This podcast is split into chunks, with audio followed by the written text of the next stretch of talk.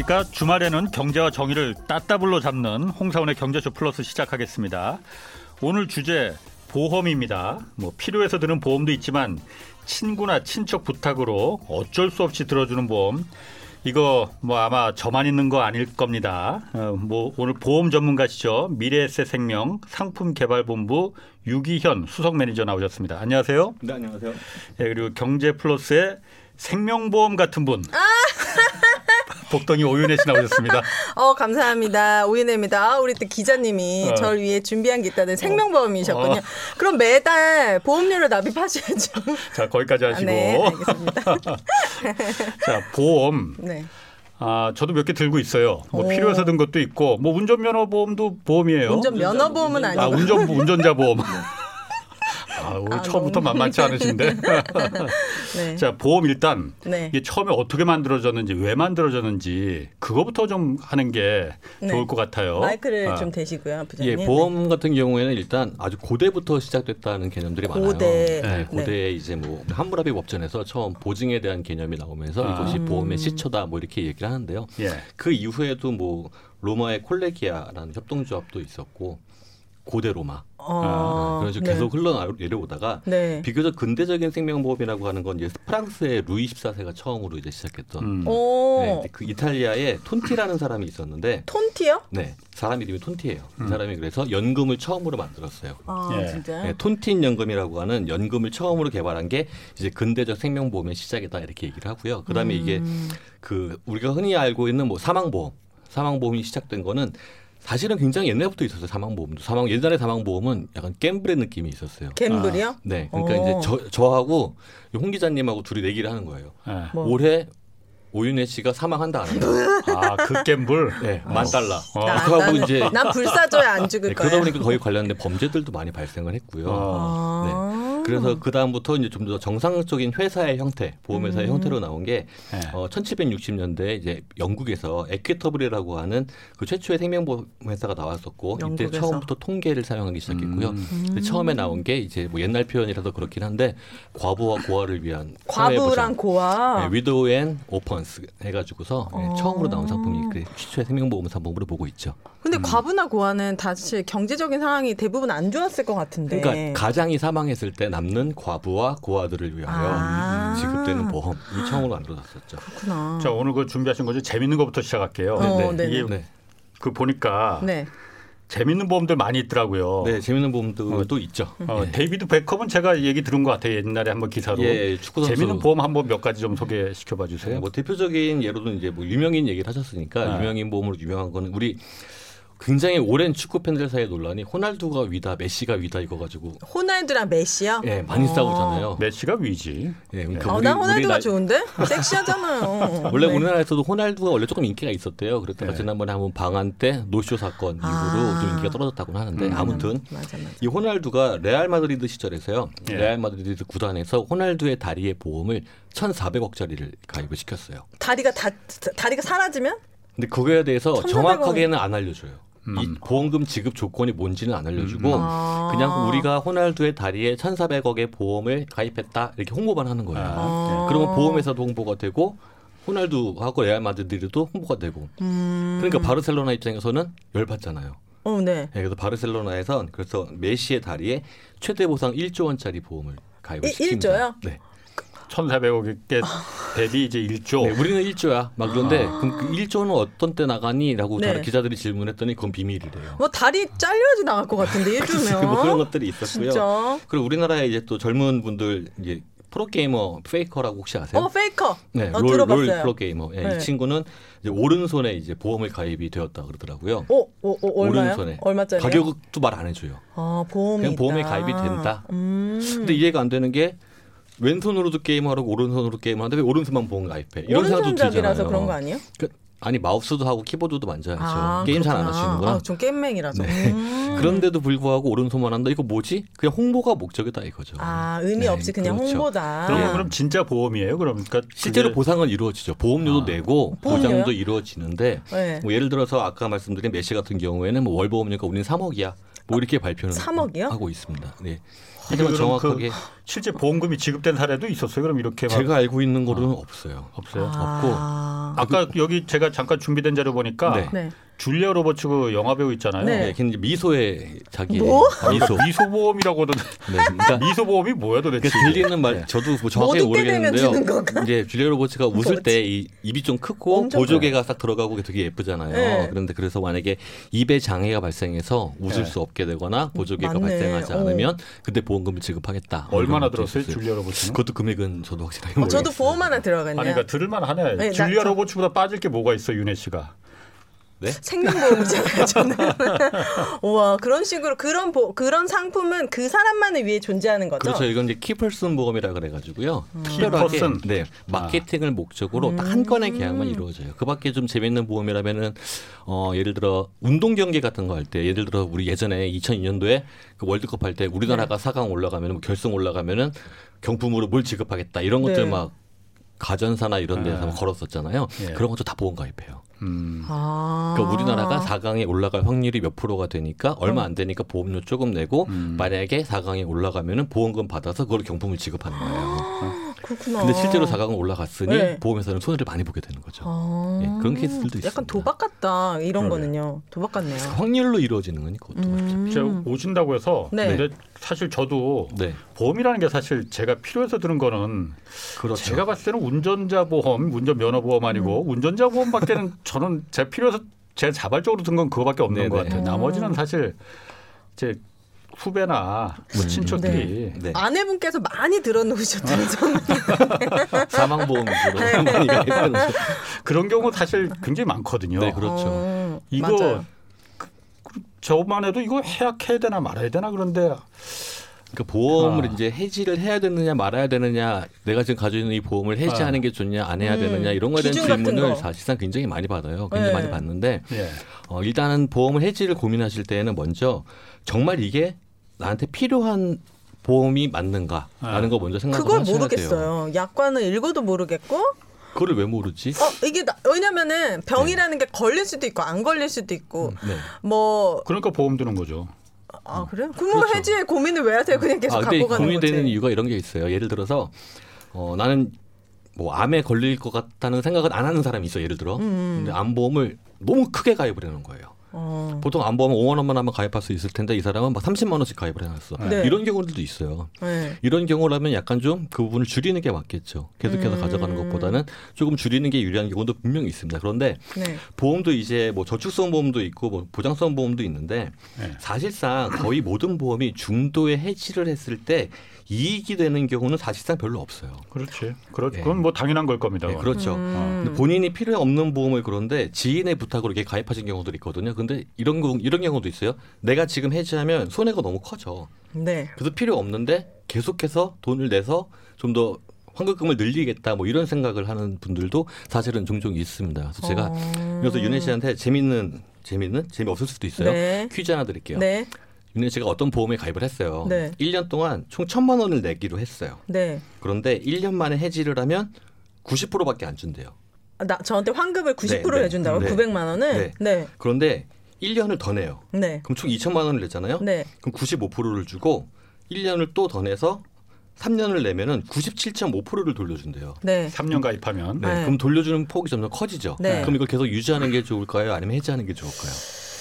저는 유지할래요. 애매하네. 네. 이제 이게 보험 보험도 뿐만 아니라 이게 약간 수학 숫자에 대한 장난이에요. 네. 자, 어. 아까 제가 천만 원 하면은 90% 준다 그랬죠. 1년에. 네. 그 얼마 손해 봐요? 100만 원. 그러면 2천만 원 내고 95%면 얼마 손해 보이게요? 얼마? 저, 백- 계산이 어렵죠. 2,500만 원. 1,900만 원을 1,900. 지급받으니까 100만 원 손해 봐요. 어, 네, 네, 똑같네. 네. 3년을 내서 3천만 원을 내고 97.5%면은 2,900만 원이에요. 어. 똑같이 똑같네. 100만 원 손해를 보는 예. 거예요. 그러면 3년 유지하는 게 낫잖아요. 어차피 아니, 100만 원 손해인데 마찬가지지. 아니 왜냐면 3년 동안 내가 보상받을 일이 생길 수도 있잖아요. 아 그 보장받을 아. 저축성 보험이나 이런 걸 이야기하고 있는 아, 거니까 난이 아. 보험이 필요 없어 해지를 할 거야라고 아. 하는데 음. 해지를 하는 데 있어서 시간이 지나면 환급금이 늘어나는 것 때문에 계속해서 납입을 한다 이것은 어, 그게 좋은 아이디어는 아닐 수 있다라는 거죠. 아. 그래서 우리 투자할 때 보통 손절 손절 이런 얘기 많이 하잖아요. 자기가 가지고 있는 보험이 네. 괜히 가입한 보험이라고 생각이 되고 네. 좀 효용이 떨어진다. 음. 그럴 경우에는 차라리 해지를 해서 네. 다른 뭐 보험 상품을 가입하거나 음. 다른 금융 상품을 가입하는 게 이익이 되는 경우도 분명히 있습니다. 아. 그건 좀 수학을 잘해야 되는 건가? 그러게요. 아까 그 얘기 음. 들어보니까 네. 저도 당연히 3년 지나면 3년. 97.5%니까 시간이 지날수록 환급금이 하시죠. 더 늘어나는구나 그렇게 네, 생각했는데 음. 네. 손해 보는 건 똑같네. 네, 그렇죠. 어. 실제로 그럼 보험 상품 설계가 다 그렇게 돼 있습니까? 아, 그러면? 그렇지는 않아요. 아. 보험 그냥, 그냥 숫자로서 예를 들어 드릴 음. 것이고 음. 이게 또 일정 기간이 지나면 그 우리 그런 얘기 많이 하죠. 보험 초기 예약하면 손해 많이 본다. 예. 초기에 사업비 때문에 많이 네, 그렇죠. 아. 근데 이 사업비라는 걸 생각을 해 보면요. 예를 들어서 우리가 종신보험에 가입을 하면은 네. 예를 들어서 서른 살에 종신보험을 가입을 해서 이 사람이 뭐 100살까지 산다. 그럼 70년 동안 보장을 음. 받는 거잖아요. 네. 그래서 이 사람이 70년 동안 보장을 받으니까 이 사람에게 이 보험 상품을 유지하는 데 들어가는 비용도 사실은 70년 동안 네. 발생을 할 거예요. 네. 하지만 이것은 보험료는 20년밖에 안 내잖아요. 아 20년 음. 납입의 100세 보장이라고 그렇죠. 했을 때요. 그렇죠. 네. 그러니까 이 뒤에 단에 발생할 사업비까지 미리 전부 미리 차감을 내는 해야 거죠. 되고 20년 동안. 네, 그리고 우리 흔히 말하는 이제 신계약비라고 말해요. 신계약이요. 신계약비 이제 어, 보험 상품을 처음 가입하는데 발생하는 음. 비용들 예를 들어 음. 뭐 담당하는 채널에 판매 채널에 대한 수수료라든가 음. 아니면 뭐 증권 발행 비용 뭐 이런 것들 있잖아요. 예. 음. 이런 것들은 사실상 이 보험 상품은 이 고객이 보험료를 20년 동안 낼 것을 예상해서 네. 책정을 해서 그거를 첫 해년도에 다 쓰게 되죠. 음. 처음에 음. 가입할 때 쓰니까 다. 네. 네. 그런데 고객이 20년 동안 보험료를 내지 않고 중간에 해지를 해버리면 네. 보험회사는 이 사람이 20년 동안 낼 것을 예측해서 이만큼 신계약비를 미리 썼는데 음. 매번 내면 예를 들어서 그래서 한꺼번에 100만 원을 미리 떼놨다. 네. 그래서 이 사람한테 한 달에 2만 원씩 우리가 50번에 나눠 받을 거야 이 음. 생각을 하고 있었는데 이 사람이 1년 만에 해지를 해버리면 음. 우리는 24만 원밖에 못 받아냈고 어 76만 원이라는 돈은 사실 안낸 거잖아요. 네. 그러면 이 돈을 한꺼번에 빼고 나머지만 돌려주는 거예요. 아, 아, 아, 해약할 때. 네. 그러면 고객 입장에서는 해지 환급금이 그러니까 그 적립금은 예를 들어 뭐 200만 원이 쌓여 있는데 실제로 지급받을 수 있는 금액은 76만 원을 빼고 음. 124만 원밖에 안 되는 거죠. 이런 그러니까 경우에 그 부분 때 항상. 그 분쟁도 생기고 네, 네. 이거 음. 일방적이다라는 얘기가 많잖아요. 그런데 그게 원래는 약관에 다 그렇게 돼 있으니까 예, 다 되어 있고요. 어. 자, 기록이 되어 있는 그런데 그게 내용들이고 합리적인 거고 정의로운 겁니까? 정의로운 것까지는 아니겠지. 정의까지 정의의 개념을 뭐 어디에 주는 일방적인 피해를 갖다가 전가시키는 거잖아요. 예, 아, 근데 피- 그 아. 일방적인 전가는 사실 아니죠. 보험사 입장에서는 제일 네. 좋은 거는 고객님들이 가입을 하셔서 보험료를 계속해서 납입을 하시고 보험금 지급하고 사업비 사용하고 그리고 아. 운영이 되는 게 보험회사 입장에서 제일 좋아요. 예. 보험회사 음. 입장에서도 사실은 조기에 해지를 하시거나 그러면 보험회사도 손해가 많습니다. 그 어. 사업비 안에는 뭐가 포함되어 있는 거예요?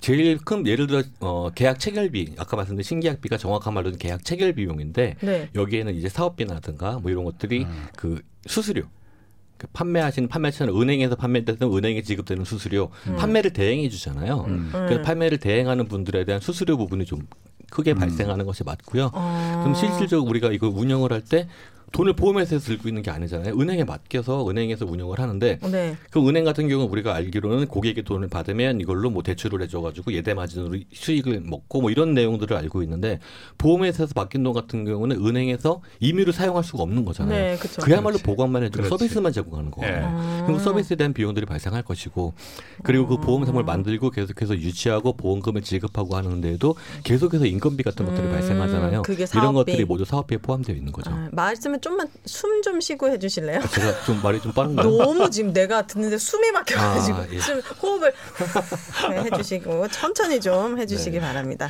보험 몇 개 들고 계세요, 기자님은? 한 세네 개 들은 것 같은데 안 그래도 지금 제가 그래서 그거 음. 물어보려고 해요. 아, 예. 아까 자기가 필요 없는 보험들도 분명히 드는 경우 저도 수 그러니까 있죠. 저도 뭐 종신보험도 들고 있고 다 네. 누구 부탁으로 들어준 거거든요. 아 네. 진짜요? 근데 그 보험 그 제 이제 친척들이나 후배들 한- 말하는 거 보면은 보험 영업은 휴머니즘이다라고 정의를 하더라고요. 네. 아 들어주는 거다. 정에 의해서 정에 호소해야만이 이게 영업이 아. 된다라고 이제 얘기를 해요. 그러다 보니까 음. 사실 안 들어줄 수 없거든요. 네. 저 보험 하나만 들어주시죠. 이분 되게 되게 인정이 약하시구나. 그런 것 같아요. 그러니까 오. 그런 경우에 그런 보험을 네. 매멸차게 그냥 끊어버려야 되는 건지 아니면 이거 계속 하나 들어줘도 어쨌든 뭐 그래도 뭐 도움이 되는 걸? 거 아니야라는 아, 뭐든 생각도 보험이라면 도움이 될 수 있다. 들고 보험사에 계신 분들 입장에서 생각하지 마시고 네. 냉정하게 네. 그런 경우 어떻게 하는 게 맞습니까? 냉정하게 어. 끼는 게 맞아요? 아니면은 저 보험 상품을 만약에 가입을 하는 데 있어서는 사실상 저는 예. 지금 일반 고객분들도 더 신중하셔야 된다고 생각을 해요. 어, 어떤 부분에서요? 아까 말씀드린 것처럼 만약에 가입해서 필요 없는 거를 가입했다가 그냥 해지를 해버리면 보험사도 손해를 보고 고객도 손해를 보고 보험사도 손해를 다 손해를. 보는 거거든요. 어, 그건? 마이너스 게임이에요. 나만 손해 보는 것 같던데 보험사도 손해? 보험사도 손해가 발생을 아, 해요. 네. 네, 그래서 네. 어, 그뭐 이런 얘기까지 해도 되는지 모르겠는데 우리 예를 들어서 뭐 이런 보험 대리점이라든가 이런 데 판매를 대행해 주면 우리가 수수료를 지급을 하잖아요. 네. 그분들 같은 경우에 최소한 2년 이상 유지가 돼야 돼요. 아 만약에 안 되면은 그 환급해 가요? 예, 환수가 발생을 해요. 아. 그런데 그것도 또 전액 환수가 안 되는 거잖아요. 그쵸, 럼 그쵸. 보험회사도 손해 보고 설계사도 소- 손해 보고 음. 고객도 손해 보고 이런 좀 음. 깝깝한 구조로 되어 있어요. 그리고 또 아까 제가 보험 가입 때 신중해야 되는 이유 중에 하나는 예를 들어 지인이 부탁해서 뭐 10만 원짜리 보험 하나 들어줄게 뭐 음. 이런 건 개념 자체를 저는 좀 경계해야 된다라고 생각을 하거든요. 어. 지금 가입하려고 하시는 보험이 월 10만 원, 20년 납 보험 뭐 이렇단 말이에요. 네. 그럼 그거는 2,400만 원짜리 상품. 그쵸. 그냥 10만 원짜리가 월 아니야. 한 달에 10만 원짜리를 20년, 20년. 납부면은 2,400만 원짜리 지금 차 한 대 사주는 거예요. 굉장히 어. 고가의 상품을 어. 20년 할부로 구입을 하는 건데 그렇죠. 이걸 그냥 그래 네가 부탁하니까 내가 하나 해주지 뭐 이런 개념 자체는 예. 말도 안 저는 되지. 좀 위험한 개념이 음. 아닐까 어. 좀 돈을 막 쓰시는 것 아닌가 이런 생각들을 좀 많이 하고 있습니다. 근데 자기가 어 떤 보험이 필요한지를 아는 게 중요한 것 같아요. 그래서 그 네, 그렇죠. 보험을 만약에 이, 이 친구가 네. 나한테 소개를 한다면 가입을 해도 되는데 그냥 나한테 필요한지 필요하지 않은지도 모르는 채 그러면은 음. 조금 힘든 상황인 것 같아요. 그러니까 그 지인이라고 하더라도 사실 그 지인분들이 그냥 가서 너 친한 친구니까 하나 들어달라 그래 이런 식으로 교육을 받고 나가진 않거든요. 아, 그러겠죠. 상품에 친구가 대한 없는 사람이 있을 수 아. 그렇게 교육 안 받아요? 그렇게 교육 다 받을 것. 같은데? 아 그렇지 않습니다. 아. 네, 그 아. 전문 금융 전문인으로서의 기본적인 교육들을 다 받아요. 어. 그럼 그분하고 상담을 할 때에도 나는 네가 말하는 이런 보험보다 이런 게 있으면 차라리 이런 걸 가입하겠어라고 음. 이야기를 할 수 있어요. 예를 들어 와서 뭐 종신보험 하나 가입해줘 이렇게 얘기를 했는데 어 나 종신보험 그 전에 가입한 거 있는데 근데 그이 친구한테 내가 근데 꼭 뭐 하나 해주고 싶을 수도 있잖아요. 사실은. 네. 네, 그러면 나는 그럼 이런 사망 보장 말고 좀 단기로 가져갈 수 있는 저축보험 없어? 혹은 뭐 연금으로 받을 수 있는 연금보험 없어? 음. 그런 상품들을 한번 권해달라고 다시 한번 부탁을 하시는 것도 맞는 것 같아요. 겨우 보험을 들어주라는 거네요. 근데 내가 하나도 필요 없어. 그러면 가입을 안 하는 게 맞죠. 맞아요. 네, 가입을 안 하는 게 맞아요. 음. 자, 그 요즘 논란 많습니다. 네. 논란이라기보다는 실손보험. 아, 아, 어. 실손보험이요? 실비 이거 뭐, 관심 실손. 있는 분들도 많고 병원 네. 가면 항상 먼저 물어보는 게 실손보험 있느냐 있으세요? 없느냐 그거부터 네, 네. 물어보거든요. 네. 네. 그래서 뭐 어차피 저희는 그 기자 제가 기자 입장이다 보니까 네. 아니 우리나라에서 어쨌든 전 국민을 상대로 하는 의료보험 체계가 완벽하게 갖춰져 있는데 음. 이거 외에 실손 보험이라는 따로 사보험 체계를 네. 따로 두는 게 네. 맞는 거냐? 일단 그 의문부터 좀 들거든요. 곤란하실지 모르겠지만 한번 음. 좀 제가 오- 어. 나오셨으니까 한번 좀 얘기해 예, 곤란하지는 주시죠. 않고요. 네. 이제 우리가 병원에 가서 치료를 받으면은 이게 건강보험 급여가 되는 것이 있고 비급여, 비급여. 부분들이 있어요. 아, 사실 네. 비급여 부분 같은 경우에는 어. 그 환자의 데미지가 좀 큽니다. 음. 금액 자체가 워낙에 크기 때문에 우리나라가 건강보험 제도가 너무 잘 돼 있잖아요. 예. 지금 그래서 예, 예. 급여가 되는 부분은 상당히 뭐 개인 부담금 자체가 굉장히 낮아지는데 예. 비급여 부분은 좀 큰 부분들이 있어요. 근데 예. 이건 무슨 말이에요? 급여, 비급여 이건 어떻게 해석해야 되는 거야? 건강보험공단에서 음. 치료를 받았으면은 내가 예를 들어서 그리고 이런 A라는 약을 먹었어요. 그럼 네. 이 약은 급여 항목이야. 그러면은 그 약의 뭐 예- 예- 약값에 예를 들어 5%만 고객이 부담하고 95%는 건강보험공단에서 대신 내주는 거죠. 보험료 보험이 되는지 안 되는지. 아 급여 이 보험료를 급여 해 줄 수 있어 뭐 이런 건가? 네, 네. 그런 뜻인 거예요? 그렇죠. 어. 그러니까 그냥 쉽게 보험이 되는 네. 치료가 있고 보험이 안 되는 네. 치료 네. 이렇게. 예를 들어 급여. 뭐 물리치료, 도수치료 이런 건 안 되잖아요.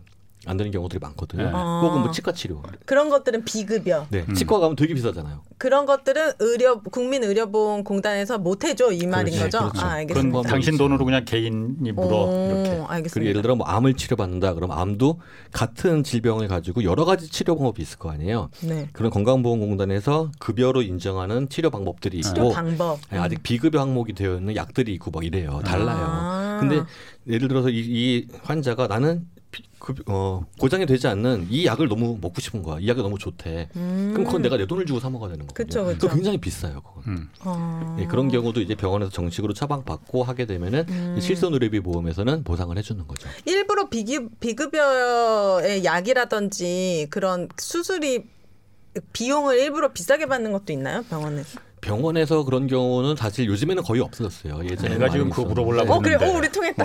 그런데 다시 병원 입장에서 생각해 볼게요. 병원 예. 입장에서는 급여든 비급여든 똑같아요. 아 어차피 받는 돈이야. 어차피 건강보험공단에서 그러네. 받나 고객한테 받나 은행 병원 입장에서 받는 돈은 똑같잖아요. 그렇네요. 그러니까 굳이 비급여다 이런 건 없어요. 예- 예전에 뭐 과잉 치료에 대한 문제들은 좀 있었죠. 이 사람한테 예. 뭐 이런 수술만 하면 돼, 이런 치료만 하면 되는데 치료量몇 가지를 더해 괜히 아. 그런 게 문제가 된 경우는 있었지만 굳이 비급여로 할 이유는 없어요. 병원 입장에서. 어, 알겠습니다. 그러니까 지금 그 네. 과잉 치료, 과잉 이 부분이 지금 좀 그 제가 좀 물어보고 싶은 거거든요. 네네네. 병원 가면은 네.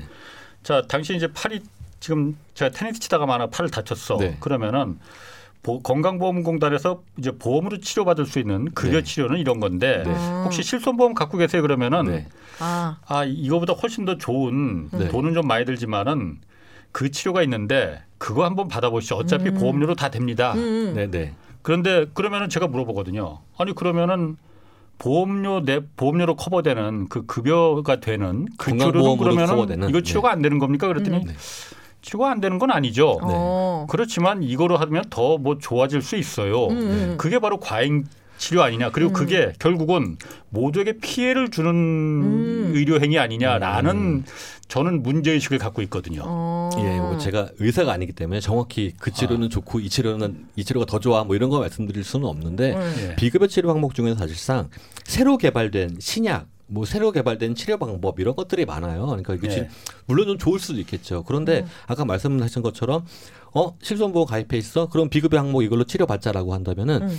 실손보험에 내가 낸 보험료보다 받는 보험금이 더 커질 거 아니에요. 네. 그럼 보험회사 입장에서는 우리 고객들이 내는 보험료보다 보험료를 우리가 요만- 예를 들어 뭐 1억 원을 받아가지고 올해는 뭐 9천만 원 정도가 보험금으로 나갈 거야라고 예상을 했는데 이렇게 비급여 치료를 많이 받음으로 인해서 2억 원, 3억 원이 될 수도 있잖아요. 지급된 네. 돈이. 네. 그럼 보험회사 입장에서 너무 손실이 크죠. 네. 그럼 그 다음번에 갱신을 할 때 보험료를 많이 높이게 돼요. 그니까요. 그만 원씩 내던 보험을 우리도 2만 원씩 내야 되는 음. 비급여 치료를 받지 않았던 사람들도 많은 피해를 보이는 이런 일이 발생하거든요. 네. 그러다 보면 보험료도 많이 오르게 되고. 그니까요. 그래서 이번에 제 4세대 실손 보험이라고 만들어진 거는 네. 그걸 분리를 시켜놔요. 4세대가 뭐예요? 그러니까 이게 4세대. 이 1세대, 2세대, 3세대, 4세대 이런 식으로 계속해서 실손 보험도 발전을 해오는데요. 음. 이번에 만들어진 4세대 보험 같은 경우에는 그러니까 건강 보험을 급여 보장, 비급여 보장으로 애초에 분류해서 네. 비급여 보장은 내가 받고 싶은 사람만 돈을 더 내고 가입하게 되어 있어요. 에? 근데 그러니까 실손은 거의 비급여 집중한 아, 거? 건강보험의 급여만 급여만 되, 급여되는 것만 하더라도 사실상 어느 정도 보상이 필요하긴 하거든요. 아, 공짜는 아니잖아요 병원에 갔을 때. 아 그렇죠. 그러면 급여된 거를 청구할 수 있는 거니까. 네, 그렇죠. 실손에. 그래서 음. 그렇게 되면은 비급여 보장은 나는 안 받을 수, 안 받아도 돼라고 생각하시는 분들, 우리 기자님처럼 막 손해 보는 네. 거 아니야? 이런 분들은 네. 그냥 건강보험 급여되는 부분만 아. 주기약만 가입을 하시게 되면 보험료가 상당히 저렴해지겠죠. 음. 그 대신에 나는 비보장까지 다 받을 거야 이런 분들은 급여 어, 보험료가 되게 비싸질 거예요. 그리고 이 또 달라지는 게 이런 경우에 이제 앞으로는 보험료를 따로 책정을 해요. 보험금 보험금을 많이 받아간 분들은 할증이 많이 되고 이렇게 해야 돼. 네, 이렇게 음. 나는 건강 건강 급여만 할 거야라고 해서 보장도 별로 안 받았어. 난 저, 10년 동안 한 번도 안 받았는데. 저 같은 경우에 작년에 병원에서 7천 원 썼더라고요. 7천 원. 어, 원. 네, 실손보험 되게 비싼 거 가입돼 있거든요. 어. 7천 원 썼어요. 그니까요. 자, 근데 막 어쨌든. 할증은 똑같이 되는 네, 거잖아요. 그러니까 이제 이런 분들은 이제 오히려 할인을 해주는. 할인이요? 방식. 네, 할인을 해주고. 그러면 그 4, 4세대 보험으로 갈아타야지 할인을 해주는 거예요. 그 전에 갈아타야 들었던- 돼요. 아이, 갈아타야 나 돼요. 이런 거 귀찮은데. 아 그렇구나. 뭐 귀찮으실 건 없어요. 지금 뭐 가입하고 계신데 들어 네. 뭐 제일 저렴하게 하는 거는 다이렉트 보험들이 제일 가입비 저렴하거든요. 음. 그럼 다이렉트 보험사 전화해가지고서 여- 이러이러 해서 나는 지금 가입하고 있는 음. 실손의료비 보험 더 이상 갱신하지 않고 새로운 4세대 실손보험으로 가입하고 아. 싶어요 하면 그쪽에서 이렇게 바꿔줘요. 어, 이거 그럼 제가 그렇구나. 궁금한 거 있어요. 네. 네. 보험사들은 네. 실손보험을 운영하는 게 적자입니까 흑자입니까? 지금 같은 경우는 적자가 굉장히 커요. 어. 그런데 왜 운영을 해요? 그러니까 이제 적자 폭을 계속해서 줄이려는 노력을 하는 거죠. 어. 예. 아니 그러면은 뭐 이거 제가 보험사에 계신 분 네. 불러놓고 지금 좀 아니요 저 마음 취- 약간 좀 취조당하는 것 같아요. 기회가 없어요. 빨리 자. 다 물어보세요. 어차피 국민 건강보험이라는 공공인 보험이 의료보험이 네. 있는데 네. 이걸 사보험 민간 보험들은 어차피 돈이 돼야만이 이걸 운영할 의욕이 생기는 거 아닙니까 어쨌든 그렇죠. 네. 그런데 굳이 공공보험은 공공 공적인 보험에다가 네. 그 재원들을 어쨌든 국민들이 그럼 민간 사보험에 그런 실손보험에 들이는 돈보다 이 공공보험을 더 강화시키면은 네. 뭐 비- 급여고 비급여고 뭐 더 좋은 치료고 좀 덜 좋은 치료고 할 것 없이 품질 높은 그런 의료 서비스를 받을 수 있는 거 아니에요. 근데 왜 그- 그 방법을 택하지 않고 굳이 두, two track으로 이렇게 가는 거죠? 그것도 만약에 가능은 한데요. 그런 네. 식으로 국가에서 운영하는 민영보험, 국영보험들, 국영보험들을 지나치게 확대하다 보면은 네. 보험료 자체가 너무 비싸질 거예요. 음, 아. 전체적인 건강보험료를 건강보험료가 선택할 수가 네, 없으니까. 건강보험료를 그러면은 모든 사람들이 나는 월급 200만 원 받는 사람이 건강보험료를 80만 원씩 내고 이런 일들이 발생하게 되거든요. 아. 그러면 사실 그런 분들은 가입을 못하는 일도 그치, 생길 수 그치. 있잖아요. 약간 미국처럼 음. 네, 미국도 그래서 그렇잖아요. 국영보험은 음. 가능하면 작은 금액으로 운영해서 꼭 음. 필요 꼭 최소한의, 반드시 필요한 음. 것들을 커버할 수 있게 하고 음. 이것보다 더 추가적인 것들은 이런 민영보험을 통해서 너희들이 추가로 보상을 음. 받아라라는 식으로 서로 어, 국가와 민간이 나누어져서 역할을 담당한다라고 보시면 됩니다. 음. 저는 그 실손보험의 이런 점의 장점도 있는 것 같아요. 예를 들면은 실손보험은 다른 중대 질환에 비해서 청구할 일이 많잖아요. 병원에 가면 바로 청구할 수 있으니까. 네. 그러면 청구를 해서 내가 돈을 받으면 네. 아 보험금이 좀 이렇게 유용하구나. 어. 그러면 좀큰 질병에서도 보장을 받을 수 있겠다는 생각이 네. 드니까 자연스럽게 다른 보험에 대한 관심도 생길 수 있는 어. 것 같거든요. 아, 저는 사실 제 개인적인 얘기해서 좀 그렇습니다. 그런데 예. 병원에 가면은 네. 제가 실손보험은 저는 안 들고 있거든요. 아, 오 예, 예. 진짜요? 아니 왜냐면 말이 안 된다고 생각해서 저는 안 들고 있어요. 이렇게 자꾸 민간 이렇게 민간 보험으로 유도하는 쪽으로 하면은 공공의 보- 공공의 영역이 축소될 수밖에 없다. 그러니 나라도 공공의 영역을 지켜야 된다. 뭐 삶 자체가 KBS 앞뒤로 깍깍 막혀 있네 진짜 이분 진짜 아니, 네. 공영, 공영방송 대단하시네요. 병원에 가 보면은 네. 그 부분이 저는 솔직히 마음에 안 들더라고요. 네. 실손보험 있느냐? 실손보험 있으면 이런 치료 받는 게 어떻겠느냐라고 음. 이 권하거든요. 그러니까 그게 의사에 보면 병원에 가면은 왜그 그 영업하시는 영업이라고 해야 되나 이렇게 상담해 주시는 분 있잖아요. 실장님들 실장님. 어. 예, 예. 하고 전 마음에 안 들더라고요, 솔직히. 아, 아, 진짜요? 그래서 이게 병원과 의료 산업과 보험 산업이 이게 합작해서 짝짝꿍이 돼서 이게 음. 돈을 벌려고 하는 거 아닌가라는 제 개인적인 춘저의 개인적인 생각입니다. 의심 네, 네. 이막 들거든요. 아. 저는 완전 반대인데 그런 좀 안내를 음모, 주면 음모론 같아요. 그런 이거는. 안내를 주면 아, 되게 고마워요. 약간 실손보험 있냐고 해서 그런 아, 치료를 그 받을 수 있게 해주면은 전 그두 분의. 중간쯤 돼요. 아. 이게 비급여 치료가 정말 더 필요하고 더 좋은 경우도 있을 거예요. 분명히. 음. 그런 경우라면은 실손보험 가입하신 분들 같은 경우에는 부담 없이 그 치료를 받을 수 있잖아요. 네. 그런데 만약에 실손보험 가입이 안 돼 있으면은 뭐 5만 원만 내면 치료 받을 수 있는 거를 이거보다 조금 좋기는 해. 하지만 뭐 30만 원씩 낼 정도의 가치는 좀 떨어진다고 생각하는 이런 치료들 이런 음. 것들은 사실 선택하기가 쉽지 않으니까 네. 그래서 만약에 정말 필요하다라면은 이런 비급여 치료를 받는 것도 필요할 때는 필요하다고 봅니다. 그렇다고 해서 음. 무조건 어 당신 실손보험 가입했어? 그럼 이 비싼 치료 받자. 이거는 잘못된 거라고 생각하고요. 음. 알겠습니다. 뭐 실손은 거기까지 이제 네네 네. 하시고. 어, 정리하고 연금보험 또 이것도 핫합니다. 그러니까 음.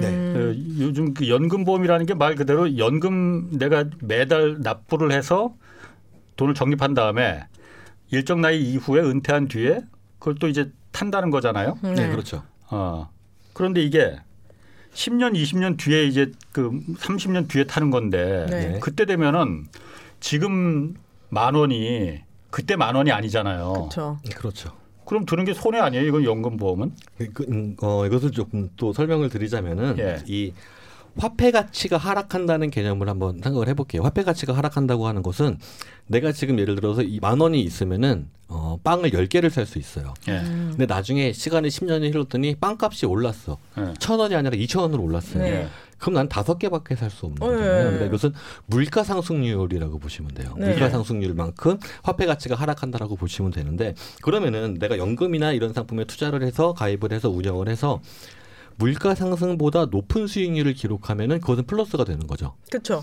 예, 플러스가 되는 음. 거고 물가 상승률보다 낮게 되면은 손실이 발생하게 되는 거거든요. 네. 그래서 그 요즘에 그리고 워낙에 저성장, 저물가, 저금리 이런 이야기들이 계속 되고 있잖아요. 네. 그래서 이- 어차피 그리고 우리가 노후 생활이라고 하는 것이 굉장히 길게 늘어나게 되어 있습니다. 음. 늘어나게 되어 있어서 그리고 국민연금이라고 하는 것들이 음 국민연금은 사실 너무 좋은 연금이에요. 음. 제가 지금까지 본 금융 상품 중에 제일 수익률이 아름다운 상품은 국민연금 같아요. 어. 그래서 저는 제 주변에 국민연금 가입 안 하는 사람들 이미 가입이라도 하라고 저는 이렇게 얘기를 합니다. 어. 그렇게 좋은 상품이 없어요. 음. 그 원래 처음에 80년대 그 신군부가 설계할 때 워낙 말도 안 되게 좋게끔 설계를 해서 그때는 거의. 불법적으로 좋았어요. 그거는 말도 안 되는. 그때는 이제 그때 전두환 씨가 제일 잘한 게 그거라고도 얘기했었어요. 아. 그때는 좀 빨리 돈을 모으려는 이제 그런 목적도 네. 좀 있었던 것 같고 그다음에 약간 좀 변해서 지금은 많이 떨어졌다고 하는데 그래도 여전히 음. 좋은 상품이에요. 근데 네. 국민연금도 생각을 해보면은 지금 현재 1969년 1월 1일 이후 출생자 같은 경우는 연금 개시 시점이 65세입니다. 네. 근데 우리 평균적으로 보통 퇴직 몇 살에 하는 것 같으세요? 요즘 모르겠네. 60살이잖아요. 네, 법정 정년은 60세인데 대부분 55세부터 임금 피크 걸리고 하면은 아, 55세에서 60세 사이 아, 은퇴를 진짜요? 하세요. 그럼 음. 60세 은퇴를 해요. 은퇴를 네. 하는데 65세부터 국민연금이 천천히 나오잖아요. 천천히 숨 좀 쉬시고. 네. 밖에서 네. 지금 네. 지금 난리 났어. 지금, 지금 좀 입에- 천천히 하시라고. 어. 너무 하고 싶은 얘기가 아, 많아서 그래, 천천히 시간- 네. 알겠습니다. 좀 시간 드릴 테니. 네. 어. 그래서 그렇게 되면은 내가 연금을 받지 못하는 구간이 생기잖아요. 누가요? 은퇴를 해서 60세에 은퇴를 해서 네. 음. 국민연금이 65세부터 나오고 아, 5년간 못 5년 동안 받지. 이못 받죠. 5년간은 아. 아예 연금을 못 받는 네. 네. 발생하거든요. 그래서 이 구간을 메꾸는 연금도 사실은 필요해요. 음. 아. 그래서 그런 거는 이제 영어 외국에서는 이제 브리지 펜션이라 그래서 네. 가교 연금, 그래서 네. 다리를 놓아주는 연금이라는 음. 개념으로 또 존재를 하고 음. 그리고 국민연금이 수익률이 굉장히 좋다고는 하는데 예. 네. 수익률이 굉장히 좋다고 하는 것은 내가 낸 돈 대비 수익률이 좋은 것이지 네. 네. 국민연금만 받아서 나의 노후가 풍요롭고 풍족하진 않아요. 그렇죠. 물론 그럴 그렇죠. 수는 네. 없겠죠. 그래서 거기에 네. 플러스 알파는 스스로 음. 만들어야 되는 거거든요. 네. 그래서 음. 그것을 플러스 알파를 만들기 위해서 우리가 퇴직연금이라든가 아니면은 개인연금들을 추가로 가입을 하는 거고요. 아. 그리고 개인연금 같은 보험사에서 판매되는 개인연금의 가장 큰 장점 중에 하나는 종신형 연금들이 존재한다는 게 장점이에요. 죽을 때까지 준다고요? 네, 그렇죠. 일반 적으로 연금 펀드라든가 아니면 은행에 가서 가입하는 연금 저축 이런 상품들은 연금의 지급 기간이 정해져 있어요. 음. 그래서 이게 뭐 20년간, 뭐 25년간 아, 이렇게 정해져 네. 있는데 그럼 보험사에서 종신연금은 죽을 때까지 주는 연금이잖아요. 네. 그럼 보험사에서 연금을 지급을 할 때 아, 지금 60세인 사람이 연금을 개시하면 평균적으로 몇 살까지 살 것이다라는 예측을 하겠죠. 네. 예를 들어 뭐 85세까지 살, 살 거야라고 음. 하면은 85세까지를 계산을 해서 이 사람이 60세 시점에 쌓아놓는 돈을 음. 25년 동안 나누어서 85세까지 지급을 해야지 이렇게 음. 마음을 그렇지. 먹고 연금액을 정한단 말이에요. 네. 평균 수명이 막 늘어나. 음. 막 100살까지 살아. 100살까지 아. 살아. 네. 150살까지 살아. 네. 네. 그럼 어떡해요?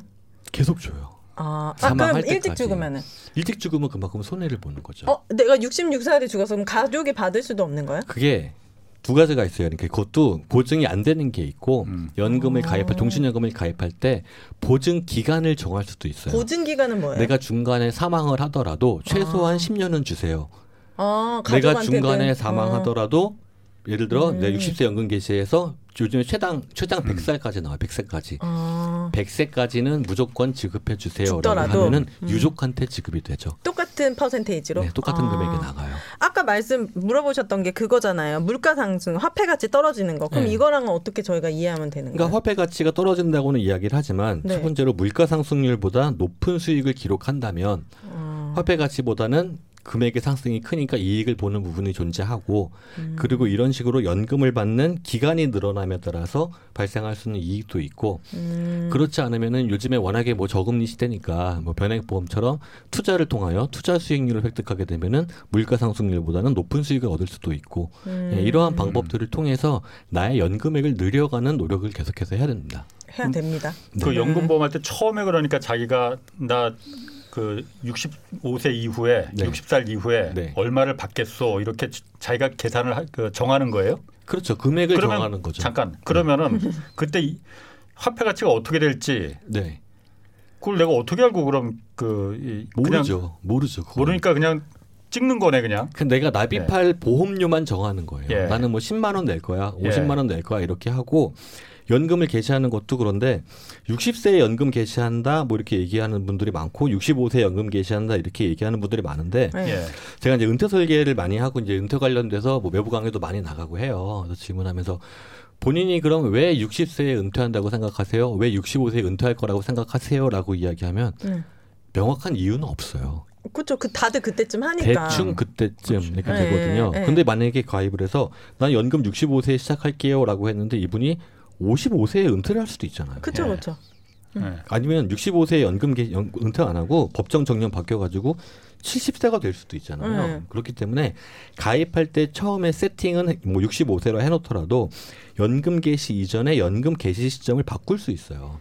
아 시점은 네, 금액도 달라지겠죠, 당연히. 달라지겠죠. 어. 그러니까 예, 아까 제가 예를 든 것 중에 65세로 연금 개시를 하지 않고 70세에 연금을 개시한다. 그 연금액이 확 커져요. 음. 우리 국민연금도 마찬가지예요. 그렇죠. 국민연금도 늦, 게 받을수록. 65세 딱 받지 않고 뒤로 미뤄서 받게 되면은 음. 훨씬 더 고령 연금이 음. 커지거든요. 음. 역시 일- 일반 연금도 똑같이 이런 식으로 연금 개시하는 시점이 뒤로 갈수록 좀 금액이 음. 커지고 이익 보는 부분이 음. 있으니까 내가 소득이 있을 때는 굳이 연금은 안 받아도 되잖아요. 음. 예, 그렇죠. 그러니까 음. 예, 그런 식으로 해서 연금 개시 시점도 같이 조절은 할 수 있습니다. 자기가 조절할 수 있다. 음. 이게 네. 내가 가- 연금을 들때 어, 65세부터 받, 받, 받고 싶어요. 그러면 얼, 매월 얼마 받을 수 있을지도 이렇게 알수 있나요? 가입할 때? 이게 그 예시표가 나오긴 나와요. 네. 예시표가 나오는데 그 예시표가 정확히 맞지는 않습니다. 왜냐면은 음. 지금 판매되는 상품들이 예전처럼 확정금리형 상품들이 없어요. 아, 대부분 다 변동금리형 음. 그리고. 투자 수익률 이렇게 되니까 네. 우리가 근데 고객들이 선택을 할 때 어느 정도 기준점은 줄 수 있어야 되잖아요. 네. 그러니까 예를 들어 뭐 수익률이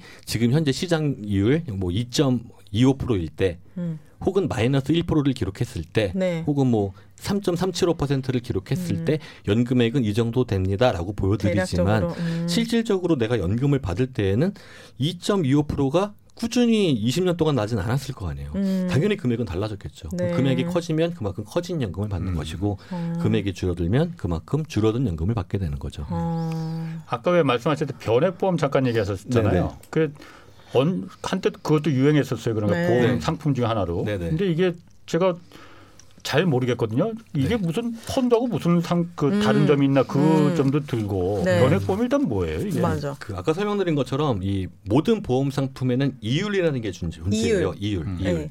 이 이율을 어떤 방식으로 결정하느냐에 대한 문제들이 항상 보험 상품에 따라옵니다. 그러니까 가장 대표적인 게 아까 말씀드린 것처럼 확정금리형, 음. 보통 예정 이율이라고 얘기하고요. 네. 그. 변동금리형, 공시이율이라고 얘기를 합니다. 그리고 음.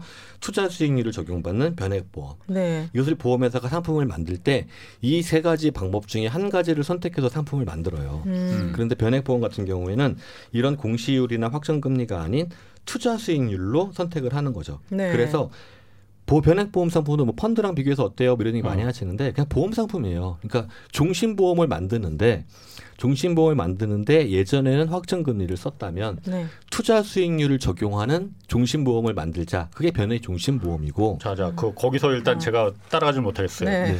투자 수익률에 따른 종신보험이라는 게 어떻게 가는 그 투자한 만큼 그 수익률을 돌려받는다는 거 아니에요? 그럼 그게 펀드지 그게 어떻게 환급금이? 달라진 개념이죠. 그러니까 이게 아, 보험료, 예, 보험료 얘기하면 이제 굉장히 어려워지고 청취자분들이 재미 없어 하실 수는 있는데 네. 이제 보험 상품이라는 게 굉장히 장기 상품이잖아요. 네. 그리고 보험료를 내는 기간은 짧아요. 네. 그래서 보험료를 다 낸 다음에 뒤에 받을 보장에 대한 부분들을 내가 미리 보험료를 내 놓는 게 되거든요. 예, 예. 그럼 미리 내가 내놓은 보험료는 예. 이게 수익이 날 거예요, 분명히. 미리 내놔, 내놨으니까. 그걸 음. 보험사들이 굴리니까 보험사들이 운영을 하니까. 아. 근데 보험사들이 그걸 운영을 할때 예.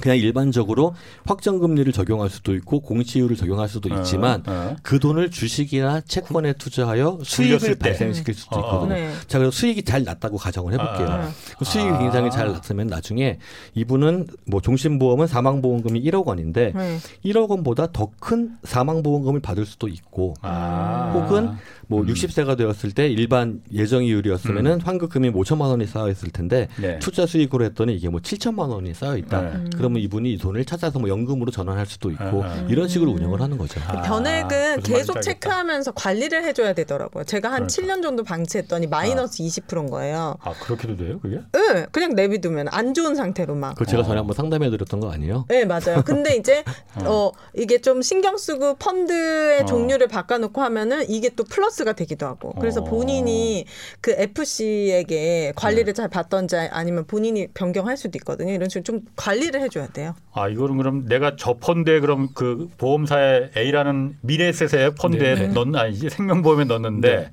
자 내 보험금 내가 이렇게 지급할 테니까 이걸 갖다가 이런 이런 그 상품에다가 좀 투자해서 수익률을 올려다오. 네. 네. 그런데 여기가 잘 안 나 수익이 그러면은 네.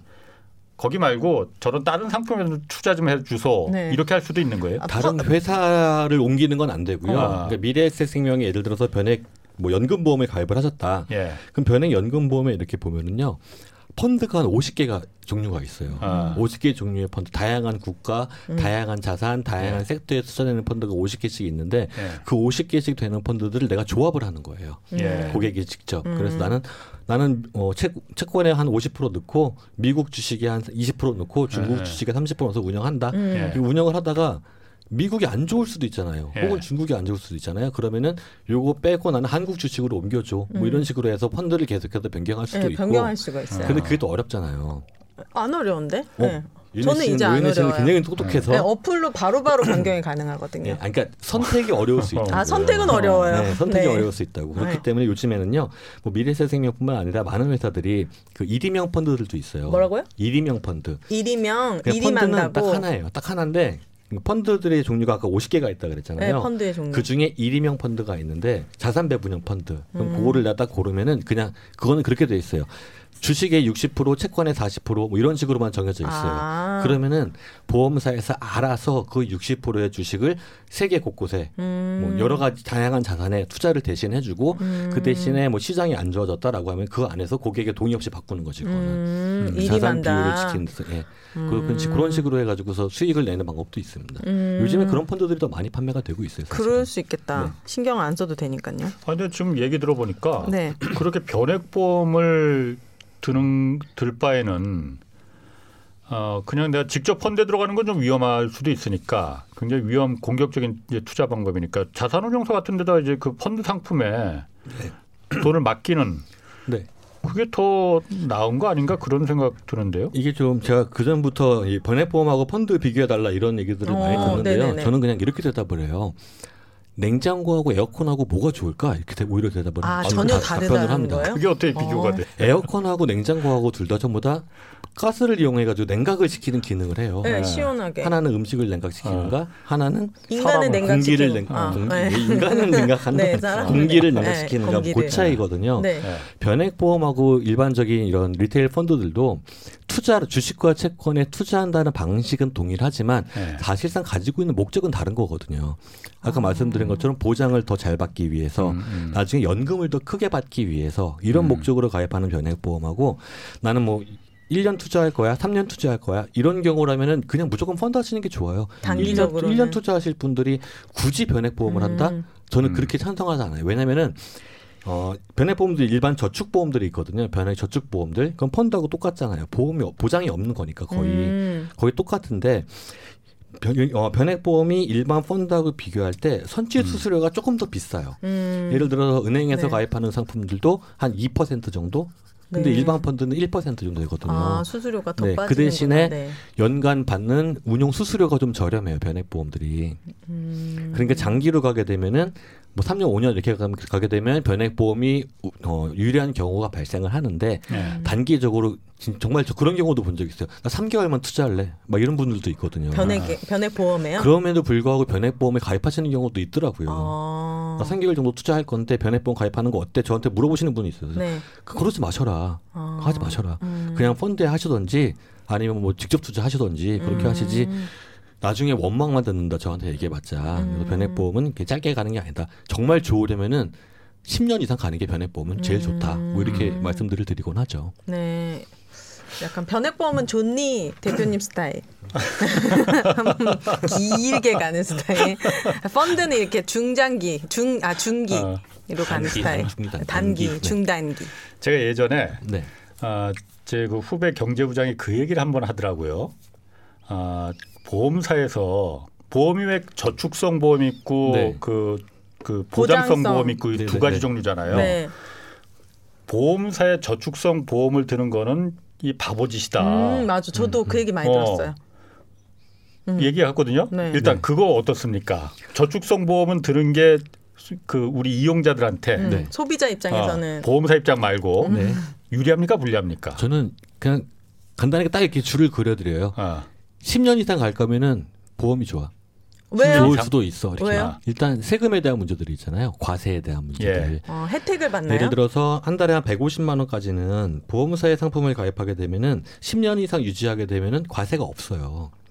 비과세 혜택을 받을 수 있거든요. 보험 상품 같은 경우에 보험 상품 같은 게 보험 상품만 그래요. 예. 어. 아예 세금이 없어요. 아. 그러니까 또 그리고 돈이 많으신 분들 같은 경우에도 뭐 일시금으로 1억 원까지는 10년 이상 유지하면 세금이 없어요. 그러니까 예.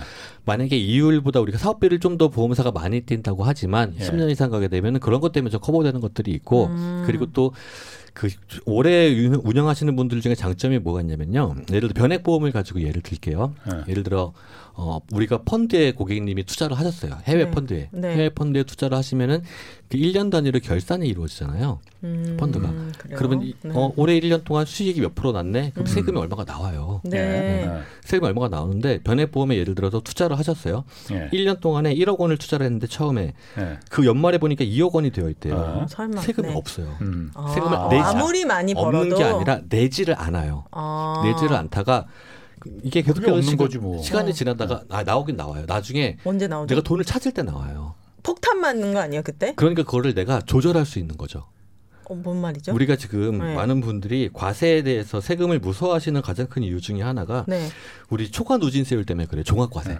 예. 아. 종합과세. 네. 그러니까 내가 어, 근로소득도 있고 뭐 임대소득도 있고 그렇지. 그런데 이자소득까지 올라가면 이게 누진세율이 예. 초과 누진세율이라는 게 아. 얼마 이상 경과하면 세율이 올라가는 이런 음. 거거든요. 네. 그래서 난딱 맞춰놨는데 8,800만 원에 맞춰놨는데 갑자기 적금에서 수익이 음. 나서 펀드에서 수익이 나가지고 내가 1억 이상의 연봉자가 음. 되어서 세금이 확 올라가는 경우가 예. 있어요. 네. 있죠. 그럴 때에는 그냥 원금까지만 찾으시면 돼요 변액보험에서는 아. 돈을 안 찾고 놔두는 거지 펀드에 그리고 내년에 또 찾고. 나중에 내년에 찾아도 되고 아니면 연금보험 같은 경우에는 한 5년 10년 지나가지고 그때부터 찾아도 되고 음. 어... 그런 방법이 활용할. 수 그렇죠 있다. 아. 그건 이제 과세 이연이라 그래서 이거는 음. 미국 애들이 원래 굉장히 많이 하던 거예요 예전부터 아. 네. 미국도 이제 노후에 연금 받을 때는 세율이 되게 낮아지거든요. 예. 네, 그런 방식들 음. 택하죠. 아, 그런 면에서는 그러니까 세금까지. 그이 저축성 보험을 드는 게 네, 좋을 수도 어, 있고 좋을 수도 있다라는 네. 수도 있다라는 말이 참 그러니까 그 10, 걸리적거립니다. 10년 이상. 그렇죠. 10년 중간에 이상. 해지하면은 중간에 해지하면은 일반 상품이 더 좋을 수 있으니까요. 예. 네, 그거는 저는 항상 말씀드리는 게 예.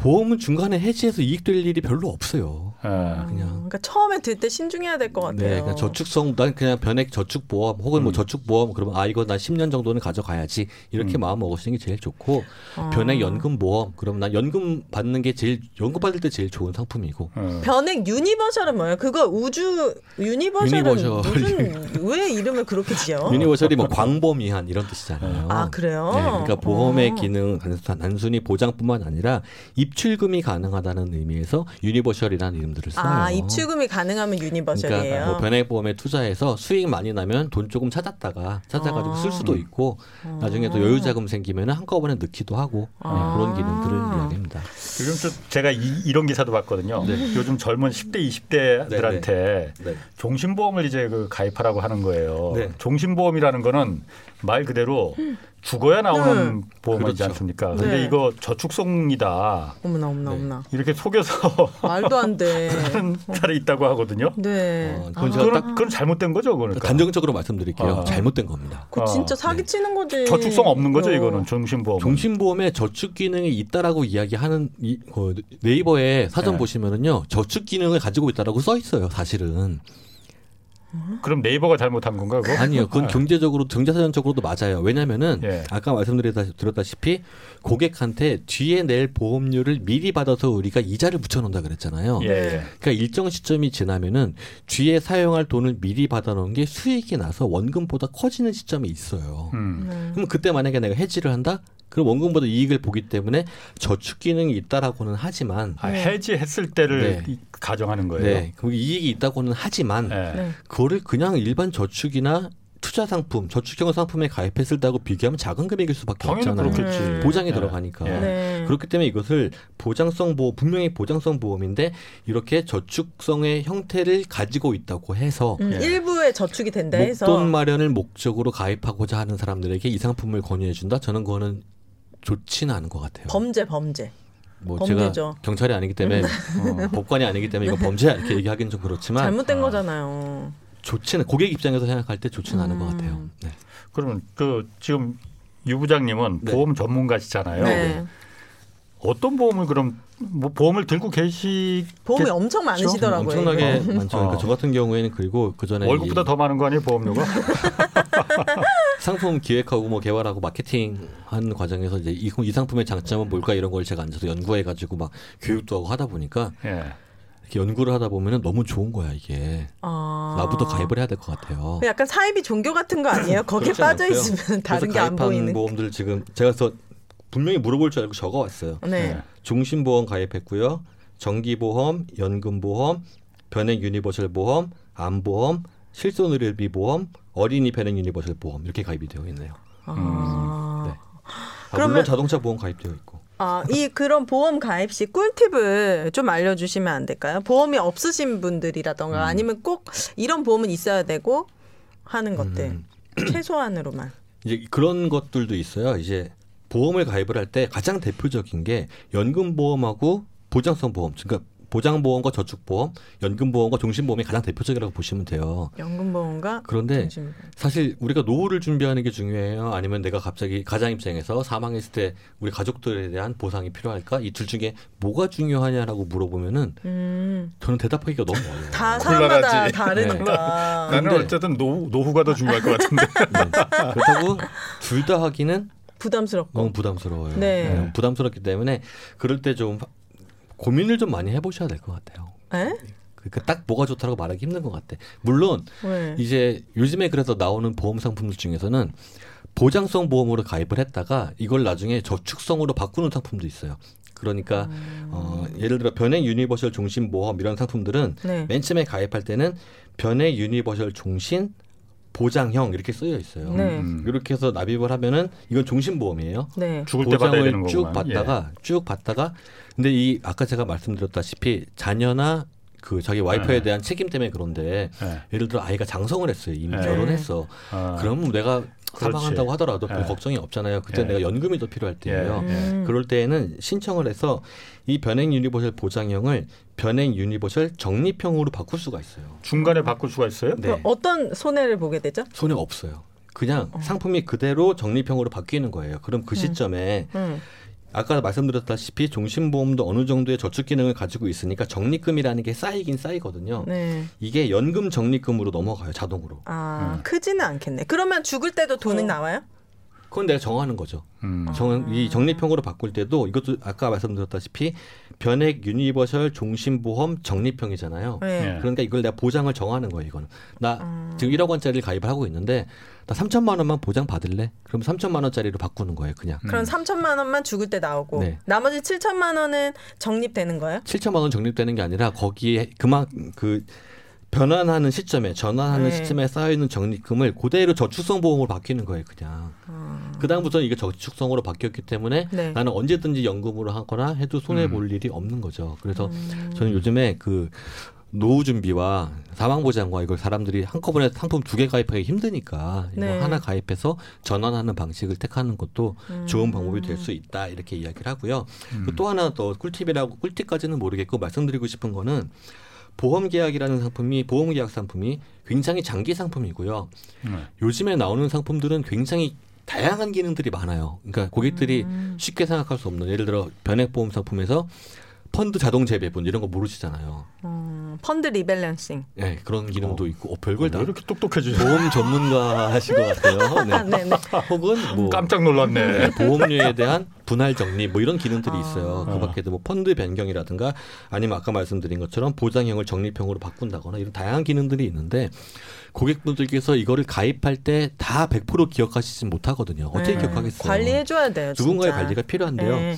그런데 보면은 그 내가 가입할 때 상품을 설명해준 설계사가 이직하거나 이미 없더라고요. 네. 은행 가서 가입을 했는데 담당했던 PB가 다른 지방으로 음. 이직하거나 그럴 때에는 그냥 아나 담당자 없어졌네 그렇게만 생각하지 마시고 보험사에 요청하시면은 상담해 줄 수 있는 담당 설계사를 다시 지정을 해드립니다. 아. 알겠습니다. 거기까지 오늘 어. 시간 때문에 거기까지 네. 하겠습니다. 지금까지 미래에셋 생명 유기현 수석 매니저 그리고 경제쇼의 생명보험 오윤혜 씨였습니다. 네. 자 주말에는 경제와 정의를 따따블로 잡는 홍사원의 경제쇼 플러스 오늘 여기서 마치겠습니다. 고맙습니다. 감사합니다. 감사합니다.